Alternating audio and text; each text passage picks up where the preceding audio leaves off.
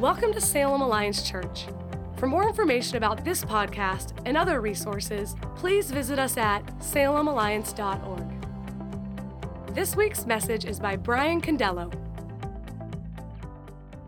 We as a culture have an obsession with great things. We we want to know what the greatest is and whether we believe that that's what we deserve or that's what we aspire to. We we want to know what these things are. What is the greatest? Have I experienced the greatest? Have I gotten close to what the greatest is? And do I even agree with your definition of what the greatest is? And that's why we're always drawn to those things that have the lists. The list of this is the greatest place to go, this is the greatest this or that. Those things we tend to be drawn to. So this past week I did a little research, since we're going to talk about the greatest this morning, a little research about the greatest things in the world. Now I went to that highly reliable source, the internet, and I found a few things. And the first thing I went to is I went to E S P N dot com and I looked up the greatest sports teams of all times. And they said that uh, it was the twenty-seven Yankees. And I was like, I don't know anything about the twenty-seven Yankees, so I did a little bit more research, and then I come to find out it's the Pittsburgh Steelers.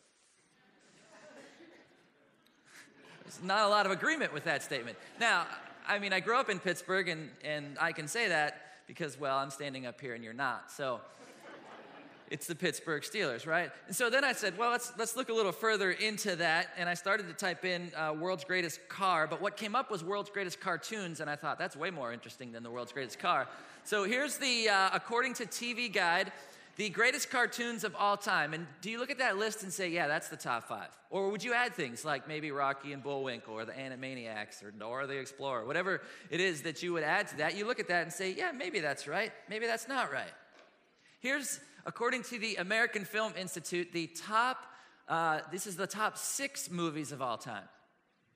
As you look at this, do you say, yeah, there's some movies up there I like? Or immediately do you think, oh, well, this movie is way better than any one of those movies? Do you have it in your head what's better? Rolling Stone came out with the top one hundred songs. Here's the top five. You know what's missing from that list, right? Happy Birthday.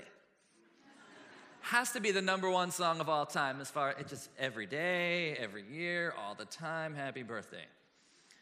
Uh, books, top five books of all time, according to this website that had stuff about books. I don't really know. Um, do you agree with that? You know what the top-selling book of all time is? It's the Bible. Guinness Book of World Records says that from eighteen fifteen until now, they estimate five billion Bibles have been put in print. Greatest book of all time, according to them. How about this, something that really matters, um, candy. Raise your hand if you think Reese's Peanut Butter Cups are the best candy. Yes, yes, okay, thank you. Now, for the rest of you who have other ideas, raise your hand if you're wrong. Because we know that it's Reese's Peanut Butter Cups are the greatest. Let's do, uh, let's do one more. Greatest presidents in the history of the United States. Our own Commander-in-Chief, Steve Fowler. On the left there. This was actually his screensaver. For some reason, I don't know. I don't, can you imagine the floss that it takes to get...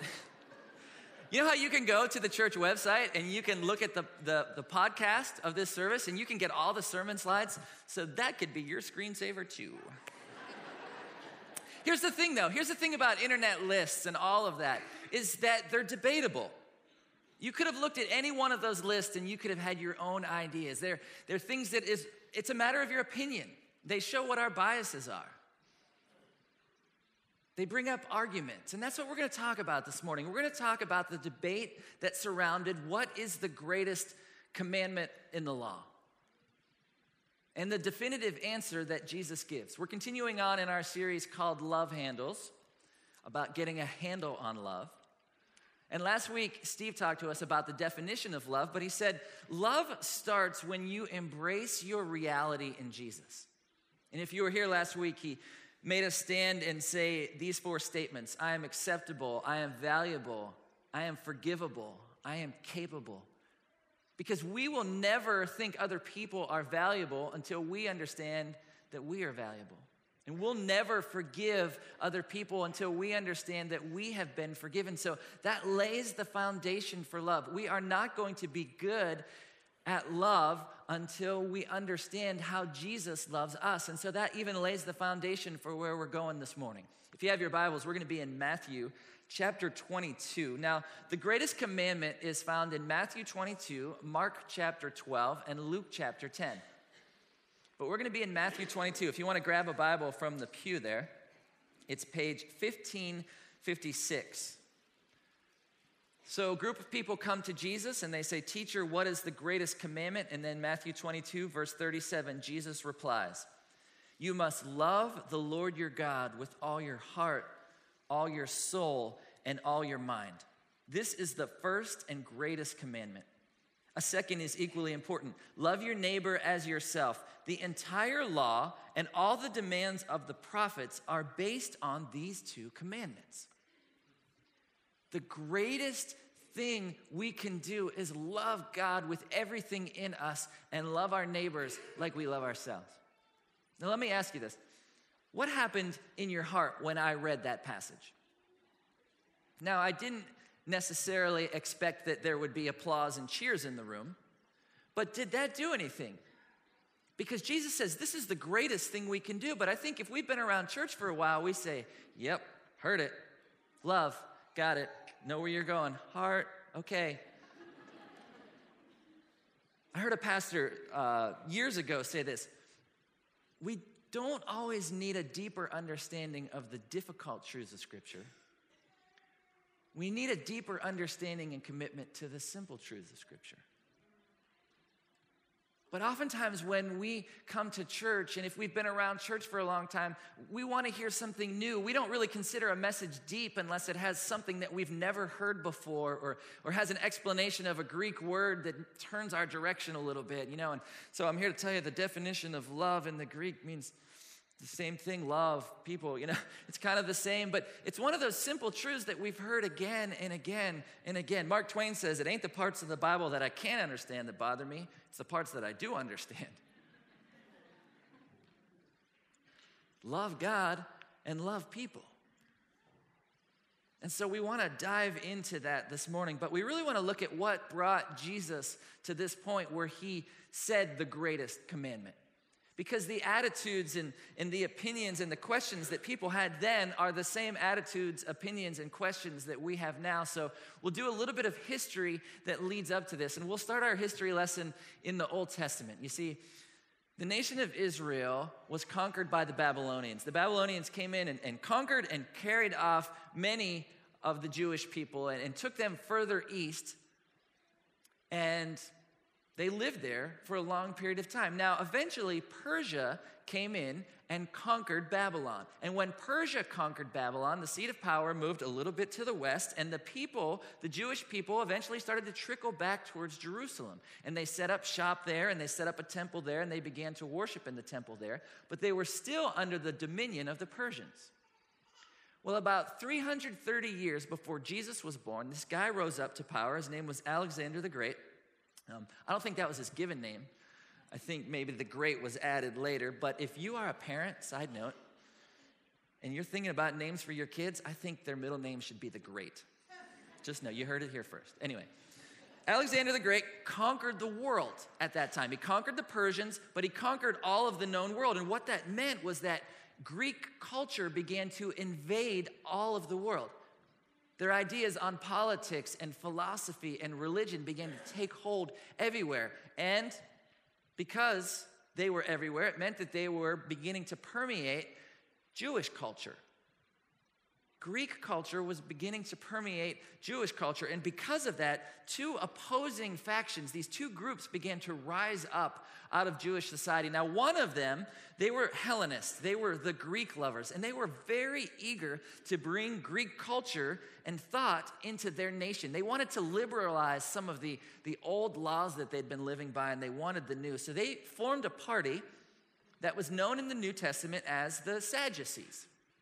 The Sadducees were the Greek lovers, and according to Josephus, the Jewish historian, they were the upper crust of society. They were the aristocrats, economically, socially. They were highly involved in politics, and Jesus has an encounter with them in Matthew twenty-two, starting in verse twenty-three. That same day, Jesus was approached by some Sadducees, religious leaders who say there is no resurrection from the dead.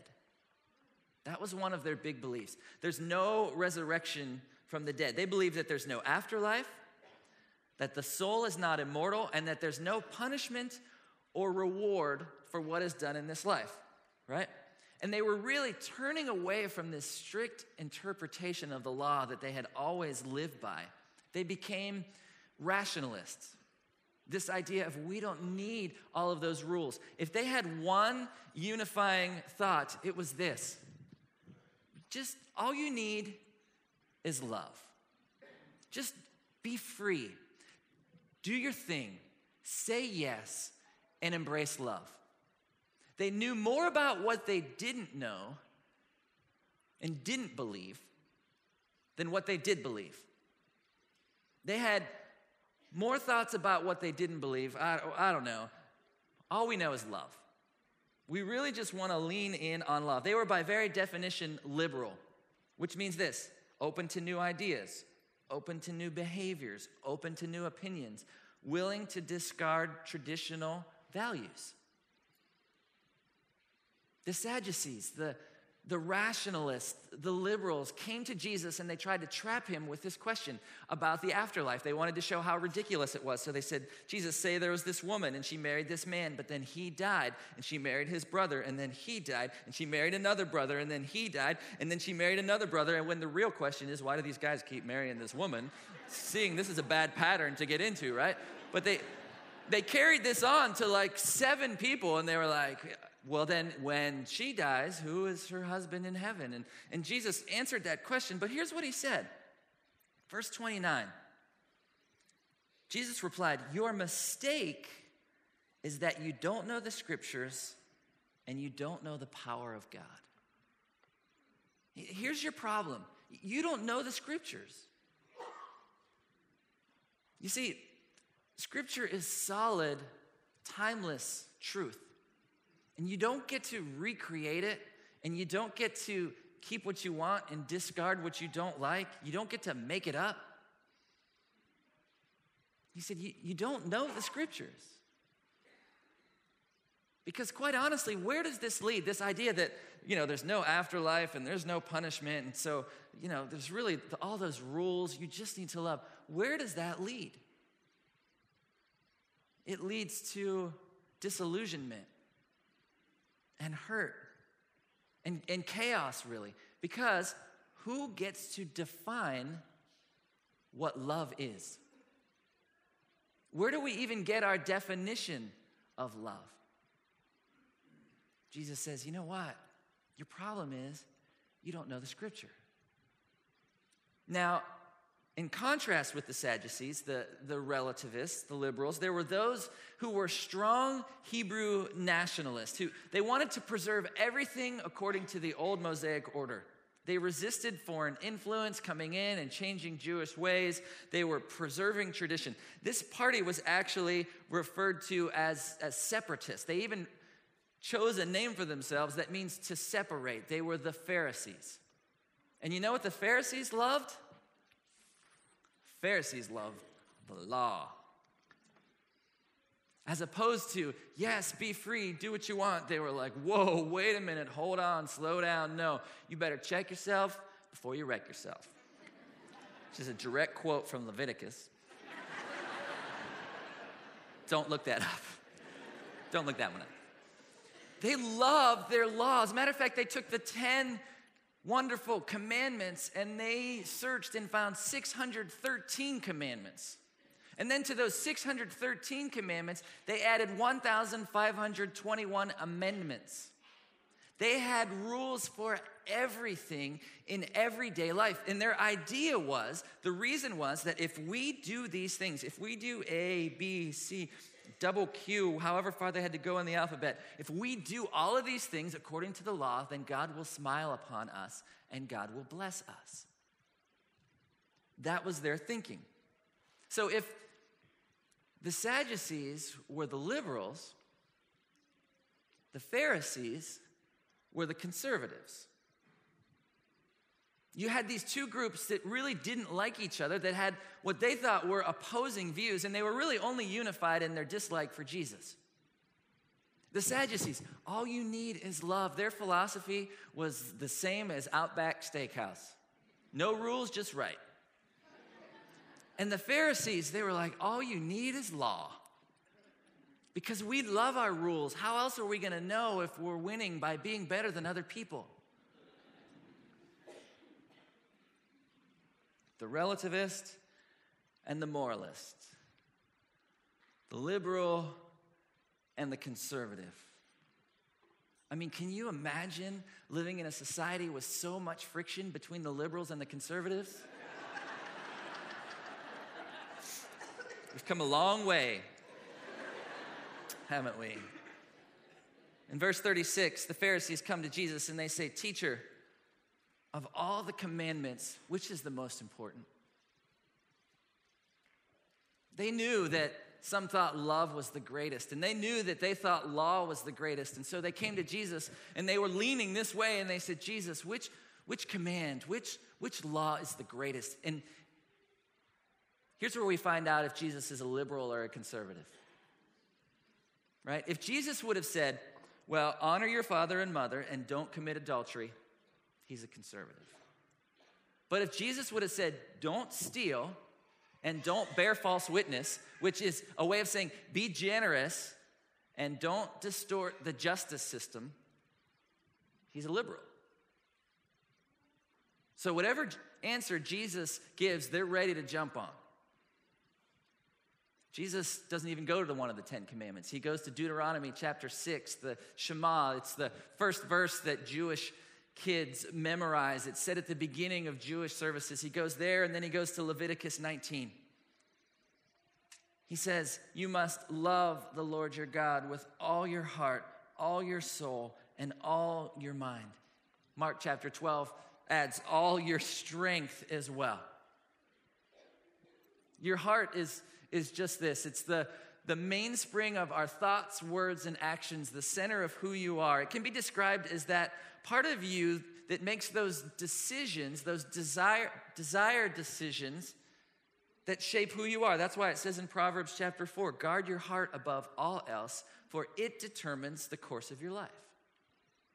Love God with all of your heart, all of your soul, your, your emotions and your will, your distinct identity. Sometimes those ter- terms in Scripture are used interchangeably. Love God with all of your mind, your understanding, your intellect. Literally, that word means from side to side as a, as a balancing thing, to balance your thinking and conclusions and your thorough reasoning. And then with, with all of your strength, if we add that, it's just your power and force and ability. All of who you are, not half-hearted, not lukewarm, every bit of you loving God. And we understand that it has to be all of us. We know that love can't just be all emotional. It has to be a choice sometimes. It has to be intellect sometimes, right? Let me give you a hypothetical situation. Let's say, hypothetically, there's this really nice, kind, and gracious husband and pastor who loves his wife dearly.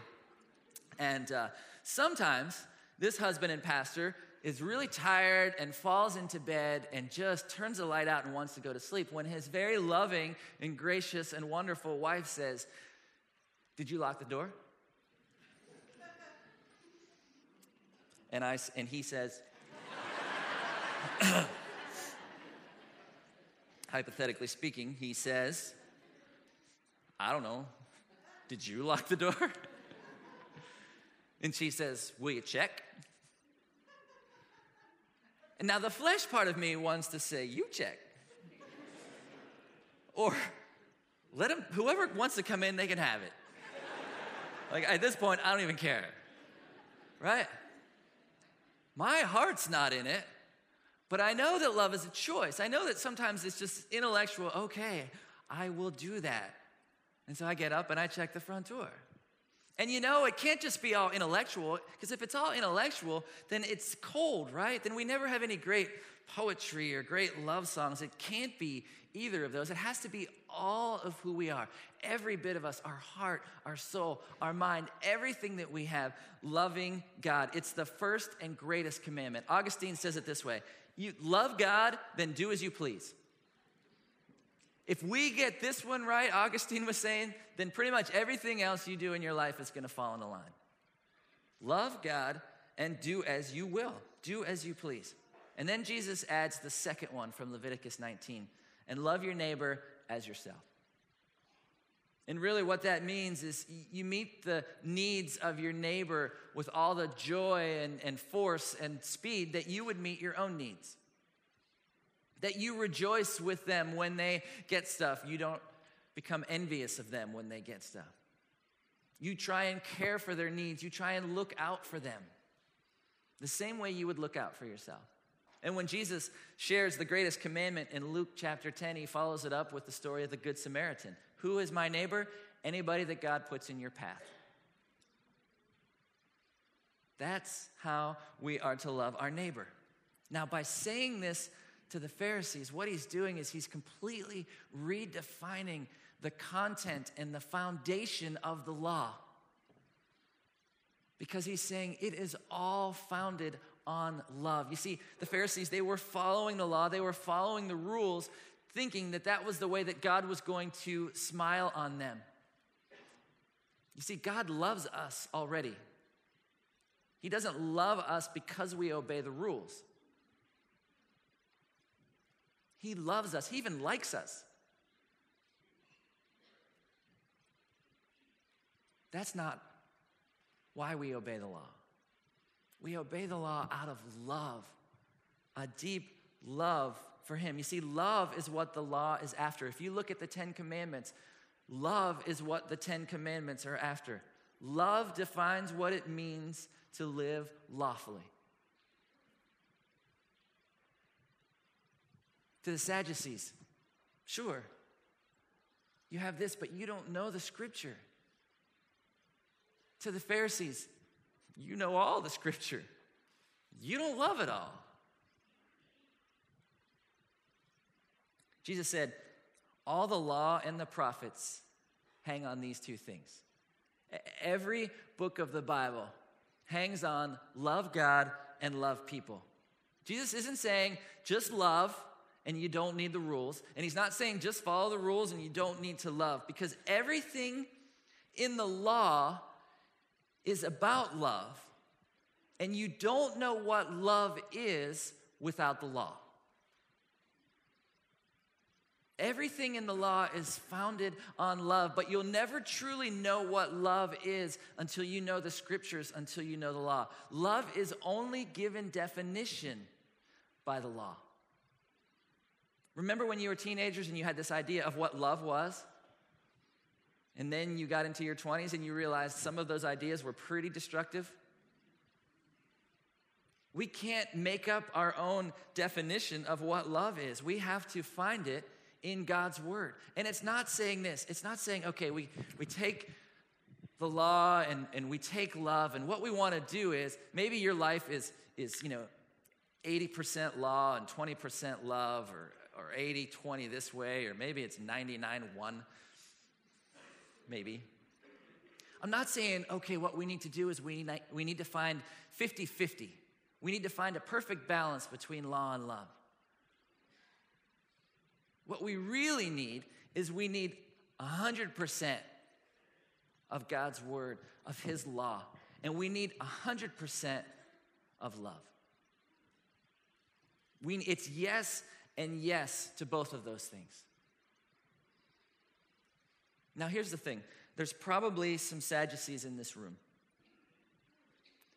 And there's probably some Pharisees in this room. And maybe even closer to the truth, there's probably some Sadducee and Pharisee in your own heart. And so I would say this to the, to the Pharisee in us, the part of us that values law over love. And I'll be honest, I can land here. I, I love the rules. I like the rules. I like to know I'm winning by being better than other people. I can lean on the rules a lot. One of the chief things that keeps us from loving is this phrase, I am right and you are wrong. The Bible says that when you live that way, you're a scoffer. A scoffer literally is one who mocks or ridicules or scorns the belief of another person. Scoffers always show disdain for their opponents rather than graciousness. Scoffers think that by keeping the rules, they gain right standing. They think that they're saved by their law keeping rather than being saved by grace. Scoffers have this rightness of view that makes them feel superior. The Bible doesn't say very nice things about scoffers. Psalm one says, don't walk with the wicked, stand with the sinners, or sit with the scoffers. Somewhere along the line, we bought into this lie that if we're really going to stand by the law, we have to be a jerk about it. When Jesus talked to the Pharisees, he said the most important thing you can do, underlying all of the law, is love. Loving God and loving people, one hundred percent. Now, to the Sadducee in us, the part of us that maybe values love over the law, that we think love is more important than the rules. C S Lewis in his book, The Four Loves, says this, we live in a culture that has taken the phrase, God is love, and flipped it to say, love is God. And by that, he means this, we use love as the ultimate ideal in society. We excuse bad behavior. We break rules. We bend rules in the name of love. We make very, very bad decisions and then say, because I'm in love. We're afraid to tell other people what they're doing is wrong because that would not be loving. We believe that love demands a total commitment and it supersedes everything. But that's not the case. That's not exactly love. Lewis says this, love cannot do what it promises to do without the help of God. Love must submit to be a second thing if it wants to accomplish what it desires. All for love is the death warrant for love. If you say love conquers all and it's all about love and I do everything in the name of love, that's not love. That's the death sentence for love. Because love can't be love without the law. Because love has to have a reference point. Sometimes the most loving thing you can say is no. Sometimes the most loving thing you can do is tell someone what they're doing is wrong. Love is not soft. It has a reference point. G K Chesterton says, merely having an open mind is nothing. The object of opening the mind, as of opening the mouth, is to shut it again on something solid. Otherwise, it could end up like a city sewer, rejecting nothing. He's saying that's the outcome. If you have no standards, if you have no laws, then, then you'll just accept everything and you'll end up like the sewer. Love is not God. God is love. But love is not God. And we have to understand that love has a reference point for, for the Sadducee in us. Maybe we need to learn more scripture. Maybe a good handle for us is, if you find yourself always saying, no, watch it, hold up, check yourself, you're not following the rules. If you say no all the time, maybe you lean this way. If you find yourself saying, yes, be free, do what you want, yes, yes, yes, all the time, maybe you think this way. Jesus is calling us to not abandon the law, but have it be completely founded in love, one hundred percent. Both of those things. Would you pray with me? Jesus, thanks for your word.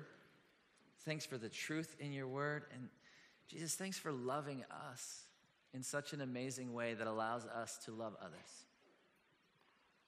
Forgive us for when we value law over love or love over law. help us to be one hundred percent committed to both.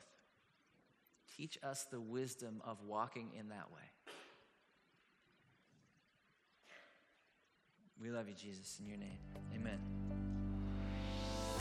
Thank you for joining us on the Salem Alliance Church podcast.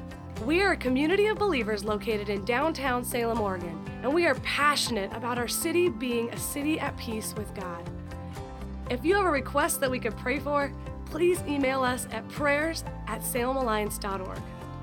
If you'd like more information about this podcast or other resources, please visit us at salem alliance dot org.